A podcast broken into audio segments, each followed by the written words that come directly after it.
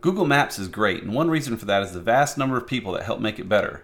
Google has 72,000 employees, but there are more than 50 million that work on Google Maps. Before we get into that, though, I'm Mickey Mellen, and this is a Brighter Web episode number 21, brought to you by all of us at GreenMellen. Our goal with this podcast is to give you quick weekly insights for news, products, and ideas so we can all make the web a brighter place to be.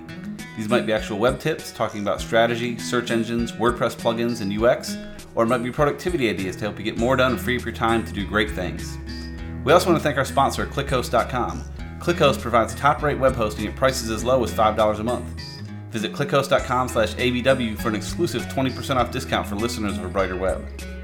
Today we'll talk more about the 50 million local guides helping with Google Maps, T-Mobile and Sprint may be merging soon, WooCommerce 3.2 has been released, Oculus Dash could replace your computer monitor, Alexa can now distinguish voices, and lots of news from Google. Let's dig in.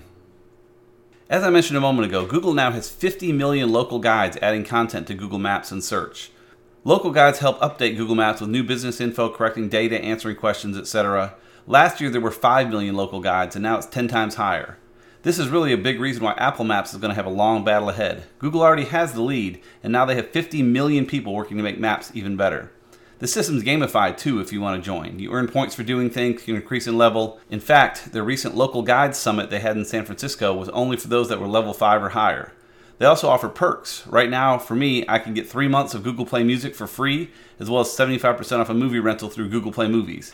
Certainly more work than it's worth for those bonuses, but it's nice to be able to contribute, help make maps more accurate in your area, and get a few little goodies on the side. T-Mobile and Sprint could be merging by the end of October.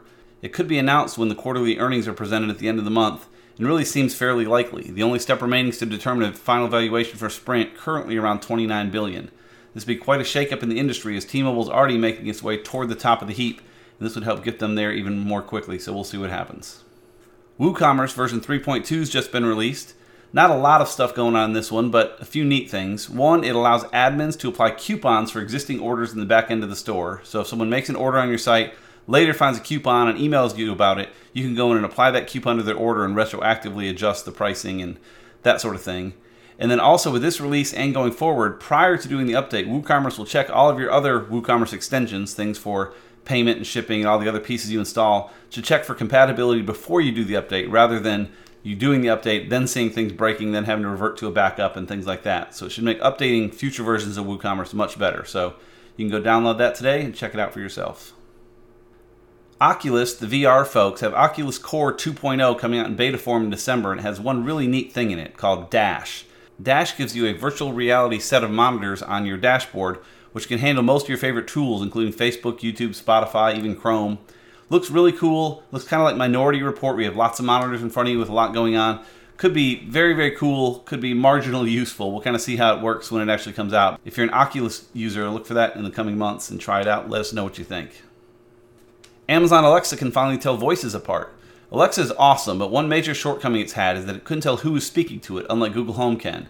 Now that's finally been solved, so multiple users can now have their own shopping list, their own music selections, etc. Just by talking to it, it knows who you are, which list you're referring to.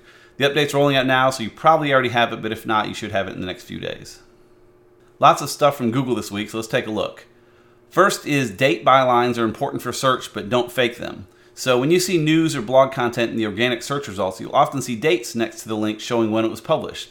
Two thoughts here. One, it's confirmed that date bylines are better for search. They tend to get more clicks and do better in search. But hiding or artificially updating them can hurt you. Google perhaps could penalize you for it. Some think Google should penalize sites that don't have dates on them when they should.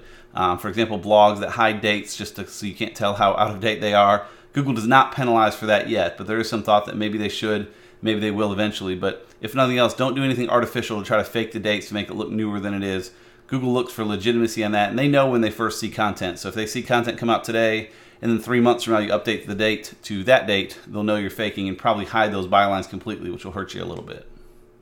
Pruning content on your site may not be safe. Google instead suggests just to make it better. So, a typical tactic after being hit by a quality update or a Panda update is to remove excess pages from your site for Google to crawl. Um, so, you hide that thinner, low quality content so that Google will rank the other pages on the site higher. People will show it with a 404 not found or a no index or just block the content completely. Again, so Google will remove that thin content and only show the good stuff. Google says that's not really a safe tactic. They encourage you to improve those pages instead of no indexing them because otherwise it can look a little bit suspicious. So if you have some pages on your site you're worried are not high enough quality for Google, you're not enough content on them, go work on the content on them rather than trying to get around it that way. Over the past few years, I've seen a disappointing trend where a lot of websites are getting rid of the comment section on their site in lieu of social media, often under somewhat false pretenses where they say they're trying to encourage conversation uh, by getting you off their site and onto Facebook. And TechDirt.com has a lot of good articles about that. Google's Gary Illyes has come out and said that comments are better on site for engagement signals for SEO than moving to social. And Google said this before. Google can't track social comments as well as they can comments on your site. If they see you have a blog post that has a lot of comments on your site, they'll know it's getting good engagement versus trying to consolidate your site URL with what they see on Facebook and Twitter and other places. So getting comments on your site's a good thing. And in fact, in our Facebook group, if you go to our Facebook group called A Brighter Web, we have a Share Your Blog Tuesdays where we encourage people to post their blogs and then go back into that thread and leave comments on each other's sites. So trying to get that conversation going, which is good for all of us, but again, Google likes that as well, so it's a good thing. Google's announced that Google Penguin is only tweaked occasionally anymore. So Google first unveiled the Penguin update back in 2012 to help detect and kind of nerf sites that used to use shady link tactics. Those things that said like get a thousand backlinks for $99. You know, they were not good. Google always said they were bad, but in 2012 they started really fighting back against it. They've made adjustments to that algorithm over the years, but say they're very happy with the one they made in late 2016, and really they're only making minor adjustments to it since then. Penguin was an update that I'd love to see since it knocked so many spammers out of the way and helped us and all of our clients rank higher. And I'm sure Google will make bigger changes to it in the future if spammers find a way around the current algorithm, but for now it looks quite stable. Danny Sullivan has joined Google. So Danny used to be at Search Engine Land, which we still reference quite frequently on this podcast. Now he's with Google in a bit of an unknown role, but presumably in a similar role as John Mueller and Gary Illyes, helping to bridge the gap between webmasters and Google.